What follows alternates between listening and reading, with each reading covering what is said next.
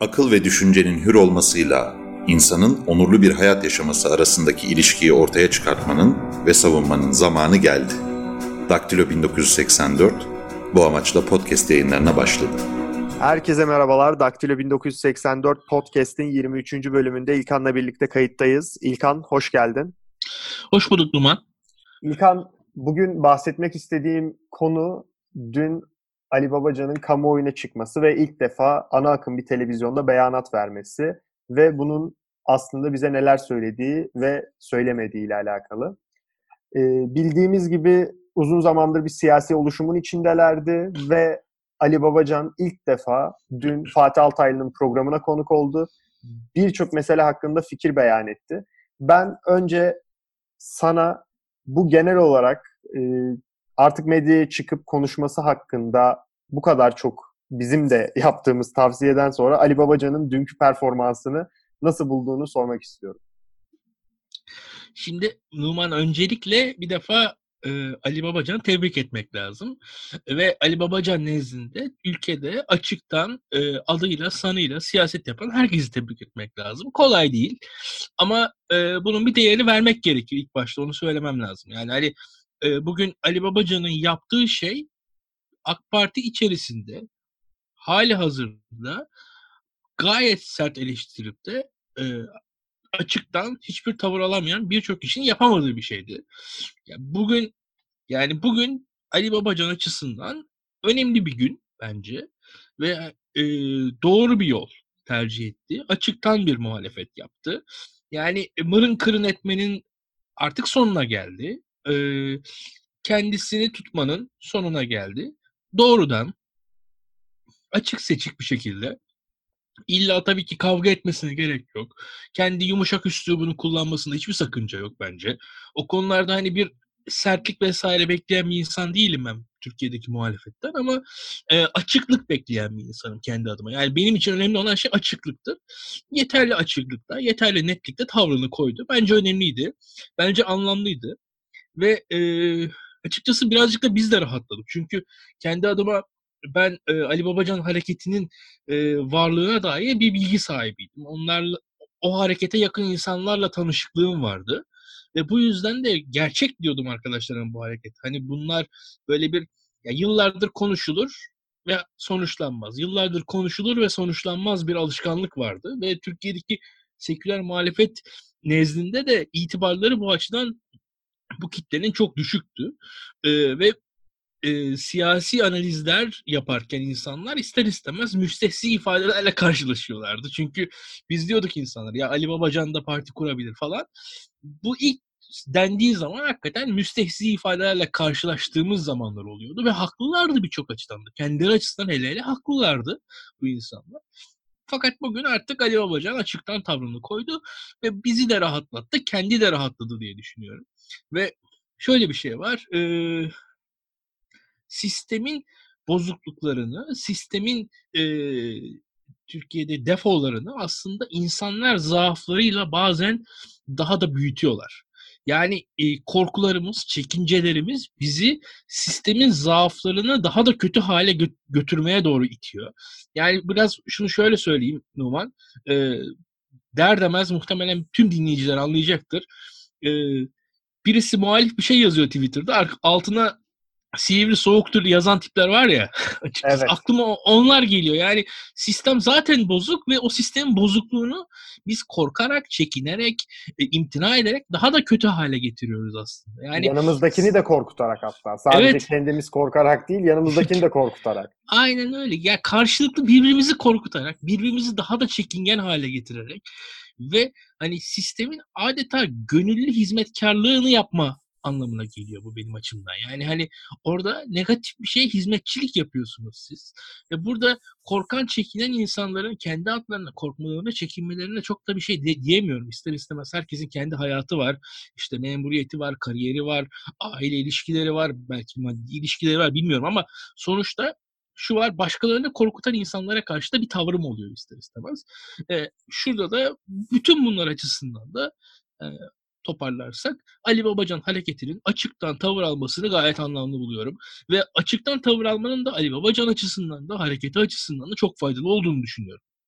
Çünkü ne olursa olsun AK Parti içinde, Tayyip Erdoğan içinde neticede açık e, bir karşılık, e, açık bir siyasi muhatap her zaman için daha iyidir. Herkes için en iyisi olmuştur şu anda. Yani e, sonuçta AK Partililer de AK Parti içinde olan ama kendilerinden olmadığını bildikleri bir insanlarla muhatap olmak istemeyeceklerdir herkes için en iyisi olmuştur. E, kol kılır yer içinde kalır. Artık bugünleri anlatabilen, bugünleri açıklayabilen bir kavram zinciri, zihniyet zinciri değildir bunlar. Artık başka bir zamanın içerisindeyiz. Çok daha e, gündemin hızlı aktığı, kavramların değiştiği bir çağdayız ve bu açıdan da açıklığın, şeffaflığın herkese faydası var diye düşünüyorum. Senin sorduğun soruya gelirsek, Ali Babacan'ın performansı, Ali Babacan'ın performansı bir defa Türkiye'deki klasik anlamda e, Tayyip Erdoğan'ın üzerinde e, formatladığı, üzerine formatladığı, baştan yazdığı liderlik performansı değil. Yani Ali Babacan kendi e, teknokrat kimliği ve kendi kişiliğini yansıtan bir e, tavır aldı. Öyle bir e, yani üzerine oturmayan, üzerine yakışmayan bir tavrı yoktu bir defa. Onu söylemek lazım. Yani Ali Babacan televizyona çıkıp e, asarım, keserim falan demedi. Deseydi komik olurdu. Onu söyleyeyim. Ancak e, şu var. Ali Babacan'ın liderlik tarzı başka bir liderlik tarzı. Bu liderlik tarzının e, birazcık biz zaman içerisinde sonuçlarını ve etkilerini göreceğiz. Yani e, bugün Ali Babacan'ın ben izledim, izlediğim kadarıyla e, bir defa vaatleri nedir diye düşünmeye çalıştım. Ben bu işi yaparım vaadi var. Yani ben bir güven verme isteği var bir defa. Artı özellikle üzerinde durduğu kavramlar daha ziyade daha ziyade modern çağdaş siyasetin kavramları olarak ortada duruyor. Ancak bu tarz yaklaşımlarla ne kadar seçmene ulaşır o hala soru işareti. Yani ben çok rahatsız olmadım. Ancak e, ben Türkiye'deki seçmenleri ne kadarını temsil ediyorum o da bir soru işareti. E, bütün bunlar açısından tekrar tekrar düşünmemiz, değerlendirmemiz gerekecek. Ancak dediğim gibi bir defa Ali Babacan'ın açıktan siyaset yapması gayet olumlu. Ali Babacan gibilerin siyaset yapması muhtemelen Ali Babacan dışındakilere de ilham verecek. Bu açıdan da olumludur diye düşünüyorum. Biraz daha derine inersek o zaman konuşmanın içeriğine inersek ben önce Ali Babacan'ın hukuk devleti, önce hukuk devleti sonra ekonomi gibi bir şiarla başlamasını sormak istiyorum sana. Burada hep Ali Babacan'ın daha çok böyle ekonomiyi kurtaran ya da yöneten adam imajı yıllardır süre gelen bir imaj kamuoyunda. Ama Ali Babacan'ın söylediklerinden bence en önemli şeylerden bir tanesi önce hukuk devletini kurmamız gerektiğini, bu amaçla kendilerinin çalışacağını söylüyor. Ee, ve ardından bir sorumda parlamenter sistemle alakalı yaptığı yorumlar. Çünkü parlamenter sisteme geri dönüşü istediğini ve bununla alakalı çalışmalar yapacaklarını söylüyor. Daha doğrusu keskin bir kuvvetler ayrılığı sistemini tekrar tahsis edeceklerini söylüyor. Sen e, önce hukuk devleti sonra ekonomi perspektifine ne diyorsun? Ardından parlamenter sisteme geri dönüş açısından e, Türkiye'nin sağlıklı bir geri dönüş re- rejimi kurabileceğine inanıyor musun? Öncelikle önce hukuk devleti ardından ekonomi tavrı gayet doğru. Çünkü bir defa e, ekonomi konusunda bazı e, en azından ana akımda bazı doğrular artık kabul edilmiş durumda. Çok da o işin e, yani tartışması yok gibi. Yani Ali Babacan da ekonominin başına gelse, Muharrem İnce de atıyorum bir cumhurbaşkanı olsaydı bazı doğruların yapılacağını. Yani Akşener'in muhtemel iktidarında da yani Durmuş Yılmaz ekonomi başına geçecek Türkiye'de. Yani öyle bir e, çok egzantrik şeyler olmayacak Türkiye ekonomisinin yönetiminde en azından teknik olarak diye tahmin ediyorum. Ama burada hakikaten de şu var. Hukuk devleti e, geleceğe yönelik, yönelik beklentiler için bir defa önemli ekonomi açısından da. Onu söylemek gerekiyor. E, söylememiz gerekiyor. Çünkü Numan mesela hukuk devleti demek aslında geleceğe dair bir şey. Ve ekonomi de aslında e, çok yani somut veriler kadar gelecekten beklentilerimizle şekillenen bir şey aslında. Yani ekonomide tabii ki somut veriler önemlidir. Ekonomiyi somut verilerle ölçeriz ama birçok ekonomik kararımızda kararımızı da geleceğe dönük beklentilerimiz üzerinden veririz. Tabii beklentiler Ve hukuk devleti de bu beklentileri esasında belirleyen bir şey olduğu için Ali Babacan buna bence e, çok doğru bir şekilde önem veriyor.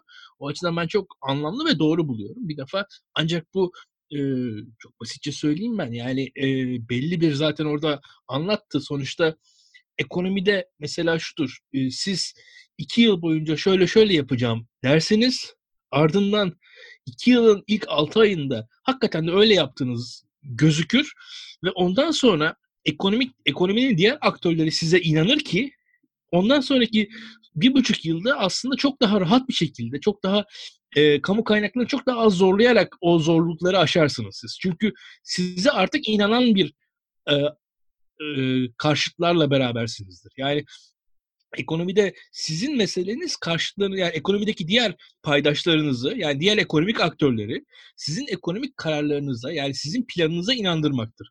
Eğer ekonomide siz kendi planınıza ekonomideki diğer aktörleri, yatırımcıları, bankaları, işte yurt dışı aktörleri, sermaye sahiplerini, emekçileri inandırabilirseniz, ya bu hükümet şöyle şöyle yapacaktır diye inandırabilirseniz aslında çok daha rahat bir şekilde, çok daha kendinizi az zorlayarak e, ekonomide çok daha iyi neticeler alabilirsiniz. Ancak bütün bunların çerçevesi tabii ki her zaman hukuk devleti. Hukuk devleti ve hukukun üstünlüğü üzerinden e, üzerine oturan yaklaşımlarla siz ekonomideki beklentilerinizi oluşturursunuz. Ve bu hukuk devleti her zaman ekonominin bu yüzden önünde ve üstünde olur. Ve hukukun e, önemi zaten e, tartışılmaz. Bu konularda Ali Babacan çok doğru bir yaklaşımda bulunuyor. Ve şu var zaten e, normal şöyle söyleyeyim sana. Siyaset e, sonuçta tabii ki ekonomik e, beklentiler üzerine yapılır. Ekonomi önemlidir siyasette ama insanlar e, hayatlarında sadece ekonomiyle anlamlandırmazlar dünyalarını. İnsanlar açısından yaşamın e, anlam bulduğu çok farklı alanlar var ve hukuk bunlar açısından en önemlisi. Siz insanlara belli bir haysiyet, belli bir şeref, onur, e, bir umut vesaire gibi duyguları yaşatmazsanız zaten siyasi bir hareket olamazsınız. Yoksa ben size para vereceğim diye bir siyasal hareket olmaz. Ben size para kazandıracağım diye başlayamazsınız siyasette. Ama şu vardır, ben size onurlu bir hayat vaat ediyorum dersiniz mesela. Bu iş bile duyguların bir şekilde içine girmesi gereken bir şeydir. Yani en ekonomik vaatlerin içerisinde bir duyguyu katmanız gerek. Yani e, sonuçta e, mesela en e, sosyal sosyal yardımlar bile en basit yardımlar bile sonuçta bir mesela kreş deniyor aile için çocuk sevgisi üzerinden anlamlandırılıyor. Yani burada duyguların içi, işin içerisine girmesi gerekiyor. Bu açıdan da doğru bir yaklaşım diye düşünüyorum. Aa, bunu ne kadar yapabilir Ali Babacan? Bu tabii tartışmalı. Hep beraber göreceğiz bunları. Yani bu bu süreçte zaten muhalefetteyken Ali Babacan'ın yaklaşımı, tarzı, kadrosu, partisinin oluşumu bizi bize muhtemelen belli konularda ipuçları verir diye düşünüyorum. Parlamenter sistemle alakalı neler söylersin? Parlamenter sistemle alakalı şu an e, kolay değil. Yani Ali Babacan henüz e, kurulmamış bir partinin, daha doğrusu bir hareketin başında diyelim. Şimdi teknik olarak doğru konuşmak gerekirse. E, Ali Babacan bir henüz hareket denilebilecek bir oluşumun başında. E, bu oluşum meclise girecek.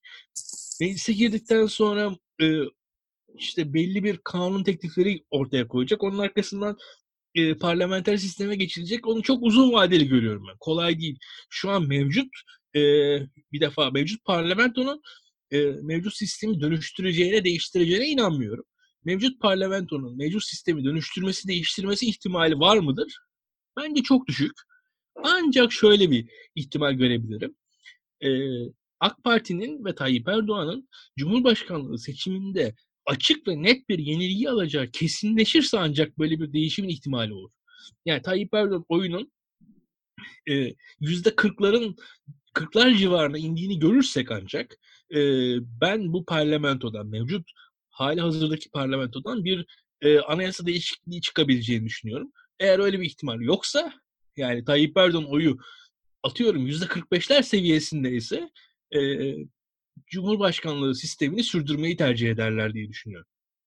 Ben zaten parlamenter sisteme geri dönüşün çok da mantıklı olduğunu düşünmüyorum. Şu an baktığım perspektiften özellikle bir Ancak, muhalif olarak. ancak şöyle söyleyeyim, parlamenter sistem yani şu var, zaten dünkü sisteme dönülmemeli Türkiye'de. Ha, bunun dışında parlamenter sistemin de e, kavramları açısından tartışılması gereken çok yönü var. Yani şu an mevcut sistem kötü de hani önceki sistem ideal miydi? Değildi tabii ki. Zaten önceki sistem de bir yandan bizi bu mevcut sisteme getirdi. E, neticede tüm sistemlerin e, kendi işlerinde çelişkileri, hataları, eksikleri var. Onlar açısından yarın için yeni bir sistem kurgulanması gerekir diye düşünüyorum. Bir defa e, şunu söylemek lazım. Şu anki sistemin hataları ne, eksikleri ne? işte sistemdeki e, yanlışlar ne bunların üzerinde konuşulup yeni bir e, sistemin oluşturulması gerekiyor. Yoksa ben zaten e, başlık olarak parlamenter sisteme dönüş ifadesini biraz sorumlu buluyorum. Yani benim tercihim de o değil. E, ancak şu mevcut sistem gayet reforme edilebilir. E, yani sonuçta e, başkanlık sisteminde çalıştığı ülkeler var. Bunlara doğru dönüştürülebilir. Parlamenter sistemin e, Türkiye'ye has halinin e, reforme edilebilir. Birçok şey, e, birçok opsiyon var önümüzde. Atıyorum çift meclis uygulaması var, e, vekillerin dar bölgesi, yani birçok şey denenebilir, birçok şey e, konuşulabilir, anlaşılabilir diye düşünüyorum. Tabii ki Türkiye'nin Numan e, sorunları aslında e, derin sorunlar. Yani sırf sistem sorunu da değil. Mesela Türkiye'nin biraz burada konudan uzaklaşacağım ama yani Türkiye mesela %10-15 oy alan bir HDP gerçeği var. Yani bu HDP sistemin içerisinde nasıl yerleştireceği Türkiye'nin sorunu aslında. Yani Türkiye %10-15 oy alan bir HDP'nin sistem içerisindeki yerini henüz kabul edebilmiş değil. Bu %10-15 oy alan bir parti e, ve sistem dışı kabul edildiği zaman sistem zaten tekliyor. Yani sıkıntı burada.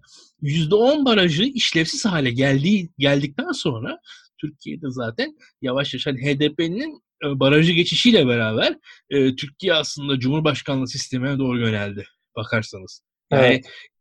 buradaki olay biraz odur. HDP'yi ekarte etmenin yollarından birisi bu bulundu. Ancak şu da bir gerçek. E, bu ekarte etme çabasının sonucunda HDP sistemi ekarte etti ve Ankara, İstanbul, Adana vesaire tüm belediyeleri CHP kazandırıverdi. Yani aslında sistem kendi içerisinde bir çelişki çelişki yaşıyor. Bunu hem HDP ile hem sistemin aktörlerinin bir noktada er geç buluşacaklarını düşünüyorum. Kolay olmayacak bu. Ama sonuçta bir kohabitasyon gerçeği var. E, zorunluluğu var daha doğrusu.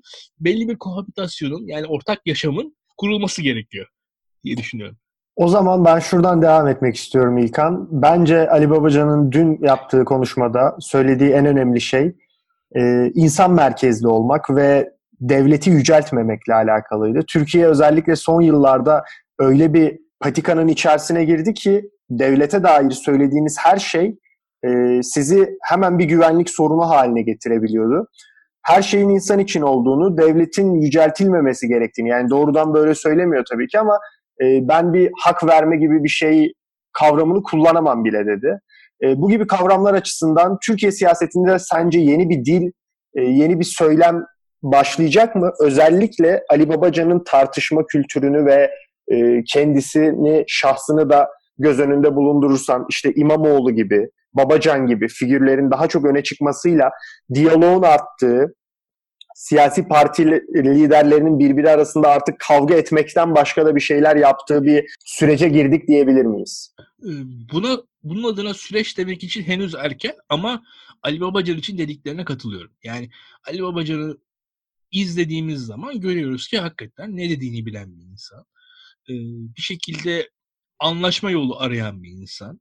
Belli e, siyasi ilkeler konusunda ortaklaşılabilecek bir insan gibi duruyor açıkçası. E, ancak e, bunun bir e, siyasal e, dönüşüm anlamına geldiğini düşünmek için henüz erken. Ne yazık ki bu konuda e, her ne kadar ben Türkiye'nin bir şekilde bu konuda da Ali Babacan gibi bu popülist dalgayı yenecek ülkeler olarak e, örnek olabileceğini düşünüyorum. Ama dünyada da bir popülist dalga var Roma. Yani e, dünyadaki popülist dalganın da e, sonuçta lider odaklı, birazcık vulger, e, işte bizler sizler diye seçmenleri ayıran yaklaşımlarının yükseldiği de bir çağda yaşıyoruz. Ve Türkiye'de de sonuçta Ali Babacan'ın yaklaşımının, üslubunun tam tersi bir üslubun da ne yazık ki alıcısı var. Bunu da kabul etmek gerekiyor. Yani burada e, Ali Babacan'ın kendi başına yapacağı şeyler kadar Ali Babacan'ın toplumda yaratacağı rezonansın büyüklüğü, küçüklüğü de geleceği belirleyecek sonuçta. E, biz bunu tek başına Ali Babacan'dan e, veya Ali Babacan'la anlamlandıramayız. Sonuçta toplum nerede, toplum nasıl dönüşecek, değişecek onu beraber göreceğiz. Ama tabii dediğim gibi Ali Babacan'ın üslubu olumlu bir üslup. Gerçekten konuşan, sakin konuşan, derdini anlatmaya çalışan, muhtemelen dert dinlemeye de çalışan bir üslup. O gözüküyor. Ama bunlar yeterli mi? Bilmiyorum. Yani toplumu görmek lazım. Ali Babacan'ın mesela Numan e, gerçekten de belli bir bilgi sahibi olduğu, belli bir kültür sahibi olduğu, belli bir e, alışkanlık sahibi olduğu belli oluyor. Yani açıkçası izlediğiniz anda görüyorsunuz onu ama bunlar yeterli mi? Bilmiyorum. Bilmiyorum. Yani bunlar birçok açıdan anlamlı. Ali Babacan'ın belli bir birikim olduğu, belli bir tecrübe sahibi olduğu da açık. Bakalım zaman gösterecek. O zaman ben eksik bulduğum bir iki husustan da bahsetmek istiyorum. Bunlardan ilki sürece dair kendi öz eleştirisinin yap, yapılmamasını olarak görüyorum ben. Yani bundan kastım şu. İşte 2012-2013 yılında bu dalganın başladığını söylüyor. Fakat Ali Babacan'ın partiden ayrılması ve aktif görevlerini bırakması bundan çok sonraya tekabül ediyor. Benim e, burada beklediğim ve arzu ettiğim şey şu esasında. Çıkıp bu süreçte biz de belki çok etkili olamadık, işte bizim de hatamız budur gibi bir söylem belirlemek kamuoyu önünde sizi aslında düşüren bir şey değil siyasetçi olarak. Bilakis değerinizi arttıran bir şey bence. E, bu sürece dair Türkiye'nin bugün geldiği noktada ister istemez kendisinin de istemediği bir şekilde muhtemelen engellemeye çalıştığı bir şekilde de olsa katkısı var. Bunu buna dair bir öz eleştiri beklerdim açıkçası ben kendisinden. Bir ikincisi de e, hazır cevap değil. Yani gerçekten çok böyle düşünerek, tartarak konuşuyor. Ama Türkiye siyasetinde bu ne kadar etkili olur? Ondan çok emin değilim. Belirli noktalarda verilebilecek çok güzel cevapları atlıyor bence. Ee, hazır cevap olmaması da Türkiye siyasetinde özellikle işte İmamoğlu gibi hazır cevap insanların yükseldiği bir zamanda biraz kendisi kendi hanesine dezavantaj olarak yazılabilir gibi geliyor bana. Ne dersin? Şimdi e, haklısın. Ancak e, hazır cevaplık o kadar da şart değil bence. Onu bir kenara koyalım. Bunun dışında söylediklerine dönersek eğer e, Ali Babacan'ın e, AK Parti'deki macerası üzerine hakikaten de e, konuşulması gerekiyor. Gerçekten AK Parti belli bir noktada dönüştü. AK Parti dönüştükçe burada bir beklenti oluştu.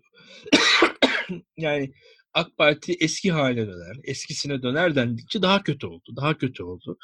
Bu konuda hakikaten de cehenneme giden yol iyi niyet taşlarıyla döşendi bu insanlar tarafından. Ve bunlar sorumlu insanlar diye düşünüyorum.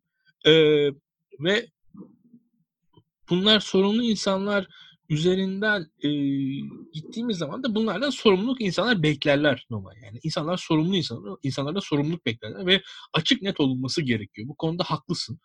Ben bu bunu birazcık da şuna benzetiyorum. Ne yazık ki. AK Parti hareketinin Milli Görüş Hareketi'nden ayrılması hikayesine dönersek eğer AK Parti hareketinin milli görüş hikayesinden, milli görüş hareketinden ayrılmasının e, Tayyip Erdoğan'ın bu e, milli görüşten ayrılması, o gömlek değiştirme anlatısında ben eksiklikler görüyorum. O anlatıdaki eksiklikler zamanla bizim önümüze sorunlar olarak geldiler. Çünkü milli görüşüten AK Parti neden ayrıldığı sorusuna doğru cevaplar verilmedi. Güzel cevaplar verilmedi zamanda diye düşünüyorum. Bugün de Ali Babacan'ın AK Parti'den ayrılması hikayesinin cevaplarının net ve doğru bir şekilde verilmesi gerekiyor diye düşünüyorum. Çünkü e, gerçekten de Ali Babacan e, dini bir söylem kullanmıyor. Yani doğru. Çok da olumlu bir söylem. Ancak siyasal geçmişi de belli. Ve bu geçmişten de çekinmesine falan gerek yok. Bunu da söyleyeyim. Hani hiçbir şekilde e, yatsımaya, öyle değilmiş gibi yapmaya falan da gerek yok. Ayıp da değil, günah da değil. Ancak şu var, e, siyasal olarak farklılaşmaların somut olarak konulması gerek. Yani herkesi kapsayacağız. Tamam herkes herkesi kapsamak ister zaten. Bu yeterli değil benim gözümde. Ancak AK Parti dün milli görüşten neden ayrıldı sorusuna benim aklımda kalan cevaplar olumlu değil. Çünkü Necmettin Erbakan'a dair eleştiriler daha ziyade pragmatik, sonuca dair, iktidar olamadığı için ayrılmış durumdaydı aslında Tayyip Erdoğan ve arkadaşları. Yani orada Necmettin Erbakan'dan siyasal olarak ayrışanlar, siyasal olarak ayrışmalarının adını net bir şekilde koyabilmiş olsalardı, yani Necmettin Erbakan'ın e, dünya görüşünden, siyasal İslam'dan kendilerini net bir şekilde soyutlayabilmiş olsalardı, o zaman o insanlar e, ve o soyutlama çabası da vardı ilk başlarında AK Parti'nin. Yani o muhafazakar demokrat kavramı üzerinden bir şeyler yaratılmaya çalışıldı ama içi boş kaldı. Daha ziyade e, bir cila gibi kaldı. Kimse tarafından da e, benimsenmedi ve hazım hazmedilmedi diye düşünüyorum. O hazmedilmemesinin sonucunun da AK Parti gayet rahat bir şekilde belli e, kaliteli insanlar işte Ali Babacan gibi insanlar hariç çok rahat kendisini e, eski halinden de kötü bir hale götürdü. Yani o milli görüşten de daha e, içe kapanmacı, daha komplocu, e, daha e, sert bir radikal. parti hal, e, radikal bir parti haline dönüşü verdi. Neden? Çünkü ayrışmalarını Necmettin Erbakan'ın liderliğini eleştirme üzerine kurdular. Oradaki o ayrışmayı siyasal farklılaşma üzerine kurmadılar. Ve Avrupa Birliği gibi e, kendilerini farklılaştırdıkları alanlarda milli görüş hareketinden e, daha ziyade pragmatik kavramlarla yaklaştılar aslında. Yani Avrupa Birliği'ni Ali Babacan muhtemelen samimi şekilde savunuyordu. Ama Ali Babacan dışındaki birçok AK Partili de 2002 yıllarında demek ki Avrupa Birliği'ni savunurken e, askeri vesayetle mücadelenin bir aracı olarak pragmatik bir şekilde Avrupa Birliği'ni savunuyor. Askeri vesayetle mücadele diye bir kavram ortadan kalkınca hiç kimse de Avrupa Birliği'ni savunmaya, Avrupa Birliği'ne dair bir tavır alma, alma ihtiyacı duymamaya başladı. Yani, Aynen öyle. Şimdi oradaki mesele hakikaten Avrupa Birliği'ni savunan bir insan ya askeri vesayet sorunu ortadan kalktığı zaman daha fazla Avrupa Birliği'ni savunmaya başlar. Yani sonuçta sorunlar daha da azaldı. Biz Avrupa'ya zihin olarak daha da yaklaştık diye düşünür. Ama tam tersine biz askeri vesayetten sonra Avrupa'dan zihin olarak daha da uzaklaştık. Çok ters bir şey oldu Türkiye'de. Yani e, biz ben hatırlıyorum Türkiye'nin Avrupa Birliği süreci sırasında Türkiye'de insanlar şey konuşuyorlardı. Bir Avrupa Birliği üyesi ülkede askeri siyasete müdahalesinin imkanı olabilir mi falan denirdi. İşte İspanya'daki vesaire o askeri müdahaleler falan tartışılırdı. Bizde tam tersinde askeri müdahale ihtimali azaldıkça Avrupa Birliği'nden uzaklaşma ihtimali arttı. Yani çok enteresan bir şey süreç yaşadı Türkiye. Bu da aslında Türk AK Parti'nin e, siyaseten fazla pragmatik oluşunu oluşunun sonucu. Yani AK Parti orada ideolojik noktalarını, pozisyonlarını daha e, net bir şekilde ortaya koyabilseydi bu bu kadar e, rahat bir şekilde tüm politikaları ters yüz edemez edemezdir neticede diye düşünüyorum. Bu konuda da Ali Babacan'ın e, ben kendi samimiyetine inanıyorum. İster istemez insanlara kredi verirsiniz. Ancak şu var. Yeni siyasi hareketlerin kendilerine doğru belirlemeleri, doğru tanımlamaları önemli, anlamlıdır. Ve bu açıdan eksik, haklısın. İlkan son olarak e, Muharrem İnce meselesinden bahsetmek istiyorum ben bölümün sonunda. E, biz bu konuyu daha önce bir önceki podcastimizde konuşmuştuk ancak o zaman e, bu saraya giden şahsın Muharrem İnce olduğu iddia edilmemişti daha henüz. E, şu an bu isim belli. Böyle bir iddia var ortada. Muharrem İnce bunu yalanladı.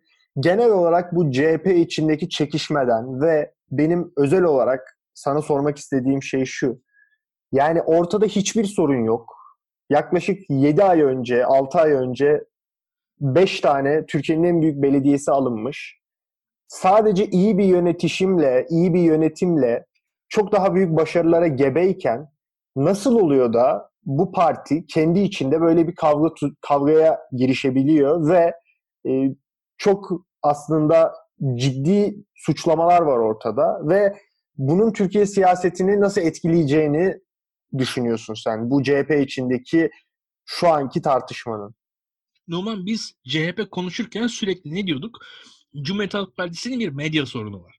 Cumhuriyet Halk Partisi'nin medya sorunu sadece e, Cumhuriyet Halk Partisi destekleyen gazetecilerden ve televizyonlardan ibaret değil. Yani daha fazla gazete, televizyon CHP'yi desteklesin bu medya sorunu çözülmüyor aslında.